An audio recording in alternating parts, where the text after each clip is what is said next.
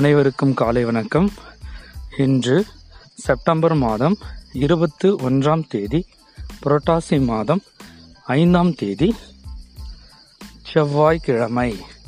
இன்றைய தினத்தின் முக்கிய தலைப்புச் செய்திகள். வரும் அக்டோபர் இரண்டாம் தேதி கிராம சபை கூட்டம் தமிழக அரசு அறிவிப்பு. தமிழகத்திற்கு ஐம்பது லட்சம் தடுப்பூசிகள் தேவை. முதலமைச்சருக்கு ஆலோசனை வழங்கியது சுகாதாரத்துறை. பணி கொடுக்கும் அளவிற்கு அரசு பள்ளி மாணவர்கள் உயர வேண்டும்.